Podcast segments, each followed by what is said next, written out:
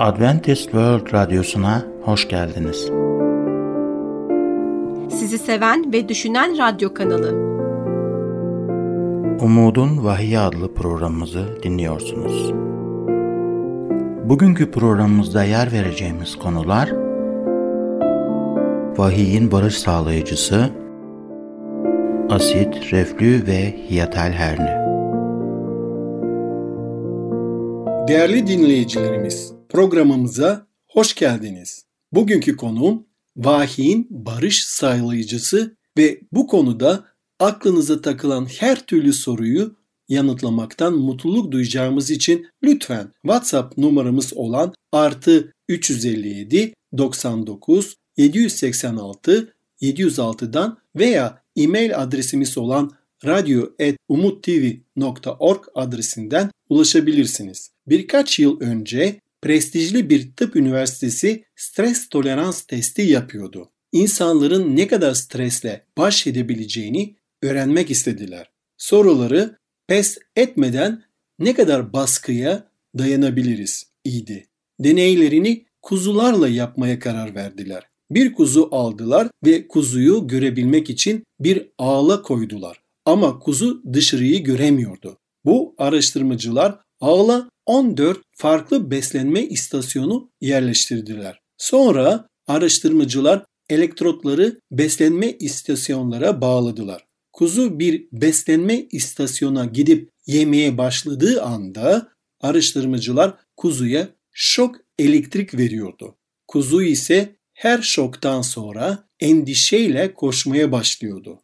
Başka bir beslenme istasyonuna gidiyordu ve yemeye başlıyordu. Araştırmacılar ise yine şok veriyordu. Kuzu ise yine gergin bir şekilde kaçıyordu. Güvenli bir yemek yeri bulmak için ağda koşuşturmaya başladı. Fakat her yem istasyonunda kuzuya şok veriyorlardı. Kuzu çok sinirli ve endişeliydi. O kadar stresliydi ki ağın ortasında tökezledi, titremeye başladı. Sinir krizi geçirdi ve en sonunda öldü. Stres yükü çok fazlaydı. Araştırmacılar daha sonra kuzunun ikizini aldı ve aynı ağla koydu. Ancak bir fark vardı. Bu sefer kuzunun annesini de onun yanına ağla koymuşlardı. Anne küçük kuzu ile ilk beslenme istasyonuna gitti ve yemeye başladı. Araştırmacılar kuzuya şok verdiler. Sizce kuzu bundan sonra ne yaptı? Kuzu annesine baktı ve acı içinde me me dedi. Ve anne kuzu da yavrusuna aynı şekilde acıyla me me dedi. Ve o küçük kuzu karşılaştığı o ilk yem istasyonundan kaçmadı. Onun yerine yemeye devam etti. Araştırmacılar buna oldukça şaşırmışlardı. Küçük kuzuyu tekrar şok verdiler ve kuzu ise başını kaldırarak aynı şekilde annesiyle acıyla bakıp me me dedi. Annesi ise yine aynı şekilde cevap verdi ve kuzu tekrar yemeye devam etti. Araştırmacılar kuzuya tekrar şok verdiler ve bunun üzerine küçük kuzu annesinin yanına gitti ve anne koyun küçük kuzusunun kulağına bir şeyler fısıldadı. İşte burası bu bilimsel araştırmanın kopma noktasıdır veya bozulduğu yerdir. Araştırmacılar anne koyunun küçük kuzusuna ne dediğinden pek emin değiller. Ama her ne olduysa bir şekilde küçük kuzu hep geri komşmuştu ve tam olarak daha önce yediği yerde yemeye devam etmişti. Peki ilk kuzuyla aralarındaki fark neydi? Aralarındaki fark ilk kuzunun kaçacak yerinin olmamasıydı. İkinci kuzu annesi sayesinde durum ne olursa olsun kendini güvende hissetmişti. Annesi onun yüklerini taşıyabilirdi. Hayatın stresi bizi aşağı çektiğinde biz bu yüklerimizle kime gidip kime dayanabiliriz? Suçluluğumuzla kime başa çıkabilir? Endişemiz ve streslerimizle kim başa çıkabilir? Kim gerçekten bize güvenliği sağlayabilir? Hayatımızdaki fırtınalı zamanlarımızda bizim için bir sığınak var mıdır? Travmalarımızda kaçabileceğimiz güvenli bir yer mevcut mudur? Vahiy kitabı İsa Mesih'i tüm ihtişamıyla ve tüm güzelliğiyle ortaya koymaktadır. Unutmayın bu program için temamız şudur. Eğer kutsal kitapta ise buna inanıyorum. Kutsal kitap ile uyuşmuyorsa bana göre değildir.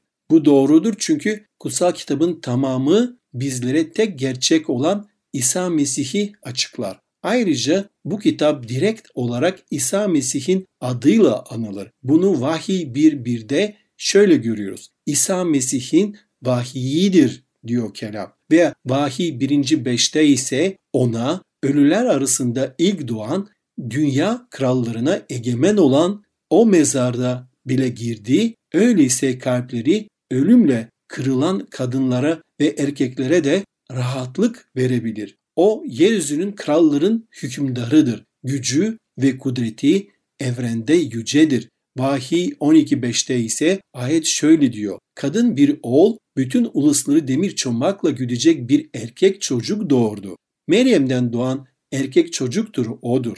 O şeytanın cazibeleriyle doğrudan yüzleşen ve galip gelen kurtarıcıdır. Vahiy 12.5'te şöyle devam ediyor. Çocuk hemen alınıp Tanrı'ya, Tanrı'nın tahtına götürüldü. Mesih cennette yükseldi ve yüklerimizi taşımak ve ihtiyaçlarımıza hizmet etmek için hale yaşıyor. Vahiy 14. bölümde ise İsa'nın yeryüzünde hasat etmeye geleceğinden bahsediyor.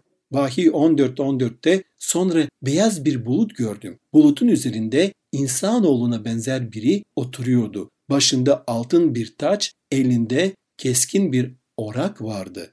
O inananlarını toplayarak ve cennete götürecek ama günahı ve günahkarları sonsuza dek ortadan kaldıracak. Vahiy 19'da ise İsa Fatih, zafer ve zaferin sembolü olan beyaz bir ata binen bir kişi olarak resmedilmiştir. O hiçbir savaşı kaybetmemiş olandır. İsa Mesih asla savaş kaybetmeyen biri bir komutandır. Şeytanı yenerek iblisin gerçek yüzünü gösteren de odur. Vahiy 1'den Vahiy 22'ye kadar anlatılan bir kahraman vardır ve o kahramanın adı Efendimiz İsa Mesih'tir. Ancak vahiydeki Mesih'in tüm sembolleri arasında ölmekte olan bir kuzunun sembolü en önemli ve en değerli olanıdır. Diğerlerinden daha fazla kez bu sembol kullanılır. İsa vahide 27 kez kuzu olarak tasvir edilmiştir. Vahiy 5.6'da tahtın dört yaratığın ve ihtiyarların ortasında boğazlanmış gibi duran bir kuzu gördüm. Yedi boynuzu, yedi gözü vardı. Bunlar Tanrı'nın bütün dünyaya gönderilmiş yedi ruhudur. Vahiy 13.8'de Mesih dünya kurulalı beri boğazlanmış kuzudur diyor. Sonsuzluğun uzak çağlarında Tanrı Baba ve Oğul bir araya gelip günah işlemiş insanlığı kurtarmak için karar aldılar. Hatta insanlar daha günah işlemeden önce Tanrı onları kurtarmak için bir plan yapmıştı. Kurtuluş planı. Sonsuz sevgisiyle Tanrı günahın olasılığına hazırlanmıştı. Çünkü Yüce Rab insanları sonsuz bir sevgiyle seviyor.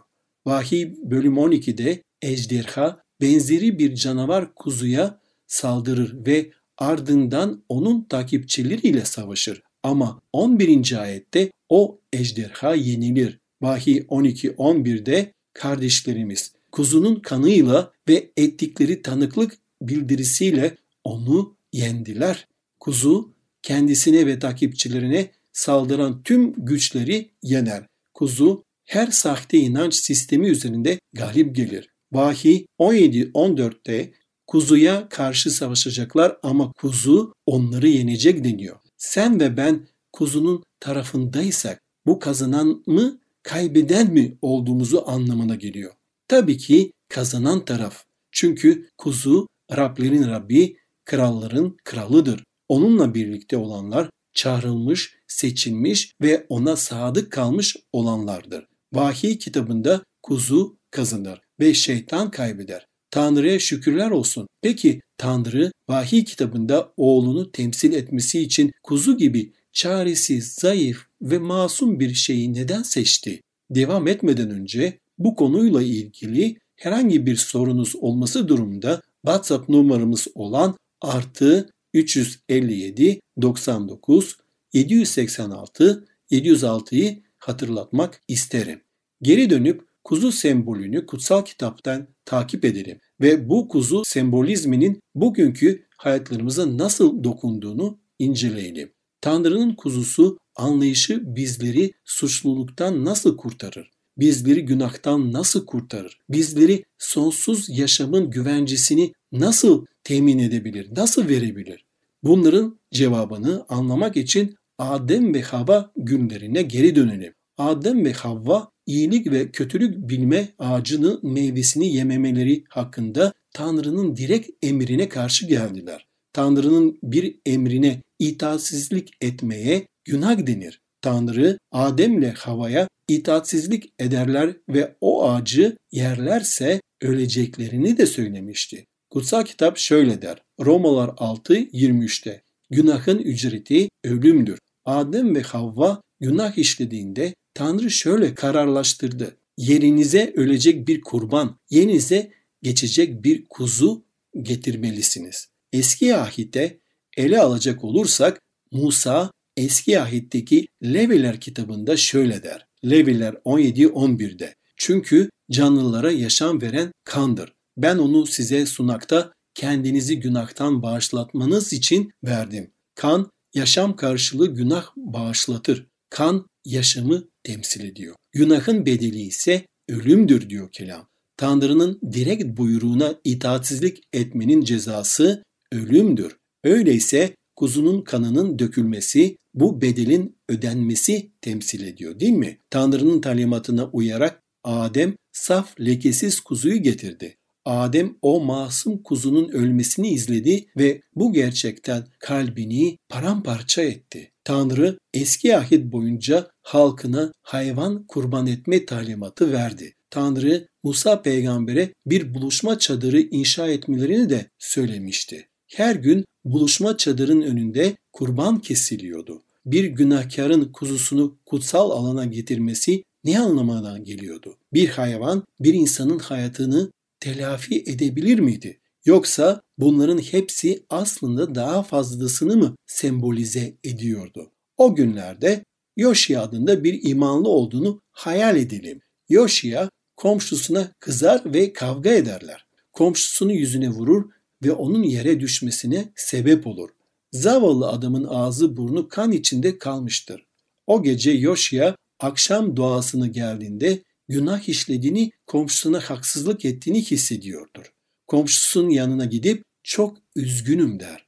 Ancak bu suç hala Yoşia'nın üzerindedir ve Yoşia bundan dolayı tapınağa bir kuzu getirmesi gerektiğini bilir. Ertesi sabah Yoşia saf, lekesiz bir kuzuyu alır, kuzuyla birlikte kurbanlık yere doğru yürümeye başlar. Komşuları onu görür ve günah işlediğini anlarlar. Suçlu Yoşia tapınağa gelir.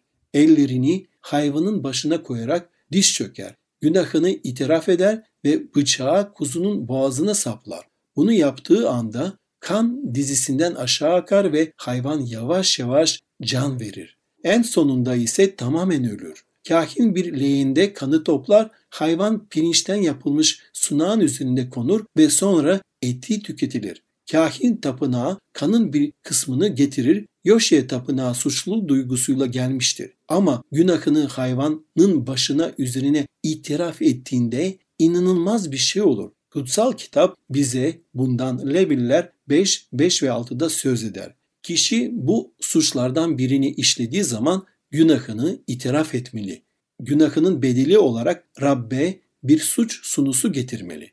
Yoşya günahını itiraf ettiğinde bu günahın suçu kurban edilen hayvana aktarılır. Hayvan daha sonra sembolik olarak suçlu hale gelir. Günahın ücreti ölüm olduğundan ve Yoşya'nın günahı hayvanın ölmesine neden olduğundan bıçağı alıp hayvanı öldürmesi gereken Yoşya'nın kendisidir. Hayvan ölür ve hayvanın ölüsü sunağın üzerinde yerleştirilir. Kanı kutsal alana alınır ve ahit sandığında bulunan Tanrı'nın yasası önünde ki perdeye serpilir. Yoşya itaatsizlik etmiştir ve on emir yasasını çiğnemiştir. Bundan dolayı ölmeye hak eder ama onun yerine kuzu kurban olur. Ve böylece Yoşya suçluluktan ve cezasından kurtulur. Peki Tanrı neden bunca kurbanı talep etmiştir? Kurbanlık hayvanlar bu kadar günaha rağmen sonsuz yaşam sağlayabilirler mi? İnsanları günahlarından arındırabilirler mi? Yoksa sadece başka bir şeyi mi temsil ediyorlardı?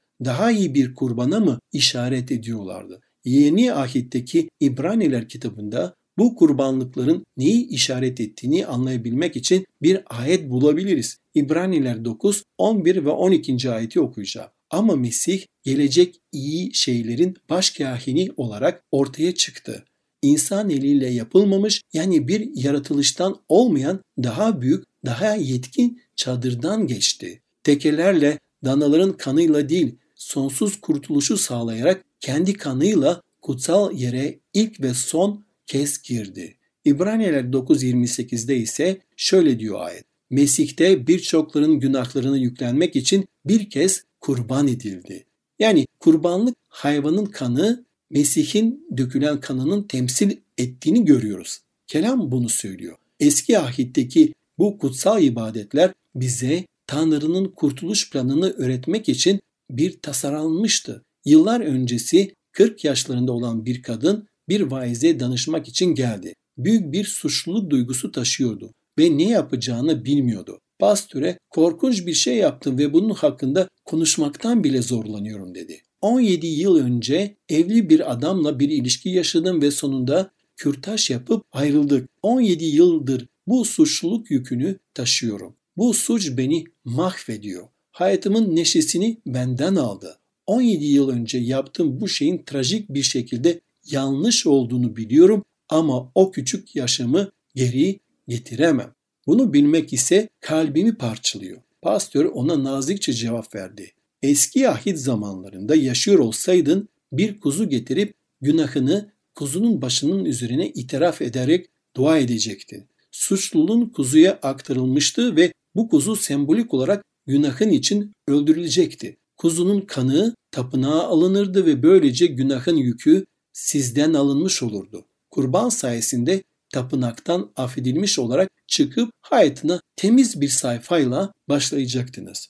Pastor şöyle devam ederken ama biz şu an eski Yahid döneminde yaşamıyoruz ve senin asıl sorunun bir kuzunun olmaması ve bir kurtarıcıyı kabul etmemiş olmandır. Günahınızı itiraf etmek için gelip onun önünde diş çökersiniz bu yük omuzlarınızdan kalkar. Suçunuz temizlendi çünkü sizin için bir kuzu vardı ve her kuzu ya da kurban Tanrı'nın kuzusuna işaret eder. Müjde ve kutsal kitap tamamen Tanrı'nın kuzusu olan İsa hakkındadır ve bir sonraki bölümde onun hakkında daha çok şey öğreneceğiz. Bu yüzden lütfen bizi izlemeye devam edin ve eğer bugün kendinizi ona adamak istiyorsanız biz sizin için dua edebiliriz. Konumuza dair herhangi bir sorunuz, hayatınızda bir ihtiyacınız varsa veya özel bir duaya gerek ihtiyaç duyuyorsanız lütfen hiç çekinmeyin ve hemen bize WhatsApp numaramız olan artı 357 99 786 706'dan veya e-mail adresimiz olan radyo.umuttv.org adresinden ulaşın. Bugünkü konumuzun sonuna geldik ve şimdi sağlıkla ilgili konumuza programımıza devam edeceğiz. Bizi dinlemeye devam edin. Görüşmek üzere. Adventist World Radyosu'nu dinliyorsunuz. Sizi seven ve düşünen radyo kanalı. Merhaba sevgili dinleyicilerimiz. Programımıza hoş geldiniz. Bugünkü konumuz asit reflü ve hiyatel herni. Genel bir bakışla asit reflüyü, gastroözefagel reflüyü ve hiatus herniyi sizlere açıklamak istiyorum. Asit reflü veya gastroözofagel reflü ve hiatus herni her zaman birbiriyle ilişkili hastalıklar değildirler. Hiyatel herni, gebelik ve obezite gibi çeşitli durumlardan dolayı meydana gelebilen karın bölgesindeki artan basınçtan kaynaklanır. Bu hastalık için küçük öğünler yenmesi, akşam yemeğini geç saatlere bırakmamak ve asitli yiyeceklerden kaçınmak önerilir. Bir dinleyiciden gelen soruyu sizlere aktarmak istiyorum. Bu arada devam etmeden önce konumuza dair herhangi bir sorunuz olursa diye size WhatsApp numaramız olan 357 99 787 706 nolu numaramızı hatırlatmak istiyorum. Sindirim sisteminin her bölümü farklı bir anatomik konuma sahiptir ve her biri işlevlerine göre farklılaşan bir kimyasal karaktere sahiptirler.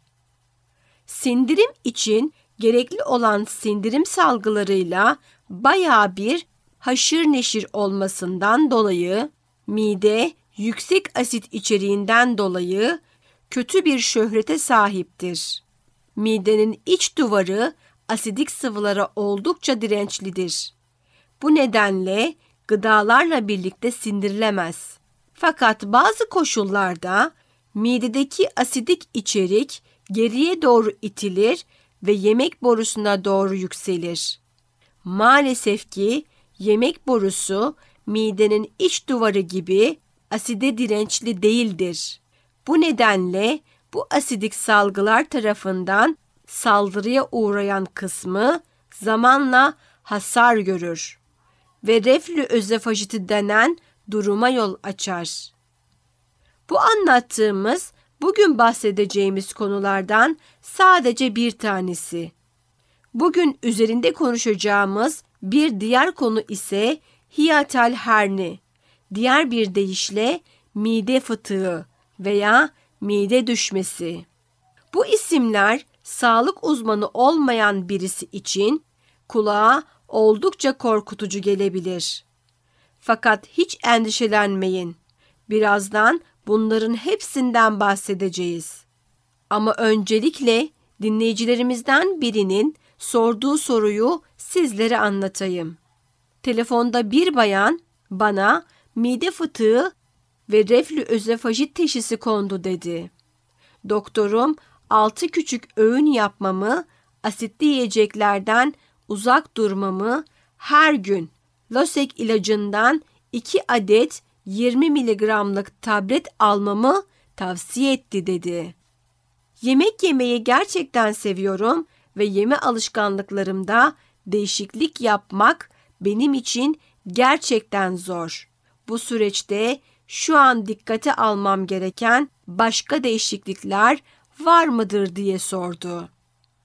Evet dinleyicilerimiz bu soruda iki adet tıbbi terim kullandı. Biri açıkladığımız reflü özefajit. Bir kez daha anlatalım. Reflü özefajit, sfinkter geri akışa izin verdiğinden dolayı mide içerisindeki sindirim sıvılarının yemek borusuna değmesiyle gerçekleşir. Mide içerisindeki sindirim sıvıları genellikle asidik olduğundan yemek borusunun kaplamasına zarar vererek onu savunmasız hale getirir ve kansere zemin hazırlar. Diğer tıbbi terim ise hiatal herni, diğer bir deyişle mide fıtığı. Peki nedir bu hiatal herni? Vücudun içinde bir kısım ait olmadığı bir bölgeye girdiğinde buna herni denir. Hiatal ise göğüs boşluğunu karından ayıran kas duvarında bir açıklıktır. Sağlıklı bir bireyde özofagus yemek borusu hiataldan geçer ve mideye bağlanır. Hiatal herni yani mide fıtığında ise midenin bir kısmı bu açıklıktan göğsün içine doğru şişer. Bazı durumlarda midenin boğulması veya kan akışının kesilmesi gibi tehlikeli bir hal alabilir. Mide fıtığı olan birçok kişide semptom görülmezken diğerlerinde gastroözofagel reflü hastalığına bağlı mide ekşimesi meydana gelebilir. Bağlantılı gibi görünseler de aslında bir koşul diğerine neden olmaz. Aslında birçok insanda asit reflü olmaksızın hiyatüs herni vardır ve bazılarında da hiyatüs herni olmaksızın asit reflü vardır. Sevgili dinleyicilerimiz, devam etmeden önce konumuza dair belki herhangi bir sorunuz olur diye kısa bir şekilde WhatsApp numaramız olan 357 99 787 706 nolu numaramızı sizlere hatırlatmak istiyorum. Çalışmalar aşırı kilolu insanların zayıf insanlara oranla asit reflü yaşama risklerinin daha çok olduğunu ortaya koydular. Dinleyicimiz de yemek yemekten çok hoşlandığını söylemişti. Yatmadan hemen önce yemek yemek hiç iyi bir şey değildir. Yatmadan yaklaşık 4 saat öncesinden yemeğimizi yemeliyiz. Ayrıca yemek borusu içeriğinin mideye akmasını teşvik etmek için yatağımızın başlığının her bir ayağının altına bir tuğla yerleştirerek bir yükseklik oluşturmak da faydalı olabilir. Karın içi basıncını arttıran sıkı bir kemerden kaçının. Küçük öğünler daha az reflü yaratma eğilimindedirler. Ancak yine de bunlardan 6 tanesine ihtiyacınız olmayabilir. Acı biberlerden veya sirke içeren baharatlı yiyeceklerden kesinlikle kaçının. Yumuşak yiyeceklerin asidin nötroloji etme olasılığı daha yüksektir. Losek çok ilginç bir ilaçtır. Losek bir proton pompası inhibatörüdür. Yani hidrojen iyonlarının H artı mide içeriğine pompalanmasını yavaşlatır. Asitliğe yüksek hidrojen iyon konsantrasyonu neden olduğu için Losek asit üretimini o kadar önemli ölçüde azaltır ki hasar görmüş yemek borusunu bile iyileştirebilir. Ayrıca mide fıtığı için ameliyat da mümkündür. Ancak Losek ve diğer tavsiyeler bu durumu hallederse ameliyata hiç gerek yoktur. Sevgili dinleyicilerimiz, konumuza dair herhangi bir sorunuz varsa lütfen hiç çekinmeyin ve hemen bize WhatsApp numaramız olan 357 99 787 706'dan veya e-mail adresimiz olan radyo.umuttv.org adresinden bizlere ulaşabilirsiniz. Aramanızı sabırsızlıkla bekliyoruz. Evet sevgili dinleyicilerimiz, bizi dinlediğiniz için teşekkür ederiz. Bugünkü konumuzun sonuna geldik. Bir sonraki programda görüşmek üzere. Hoşçakalın. Gelecek programımızda yer vereceğimiz konular Vahiyin barış sağlayıcısı ve Alzheimer hastalığı. Bugünkü programımızın sonuna geldik. Bir dahaki programda görüşmek üzere. Hoşçakalın.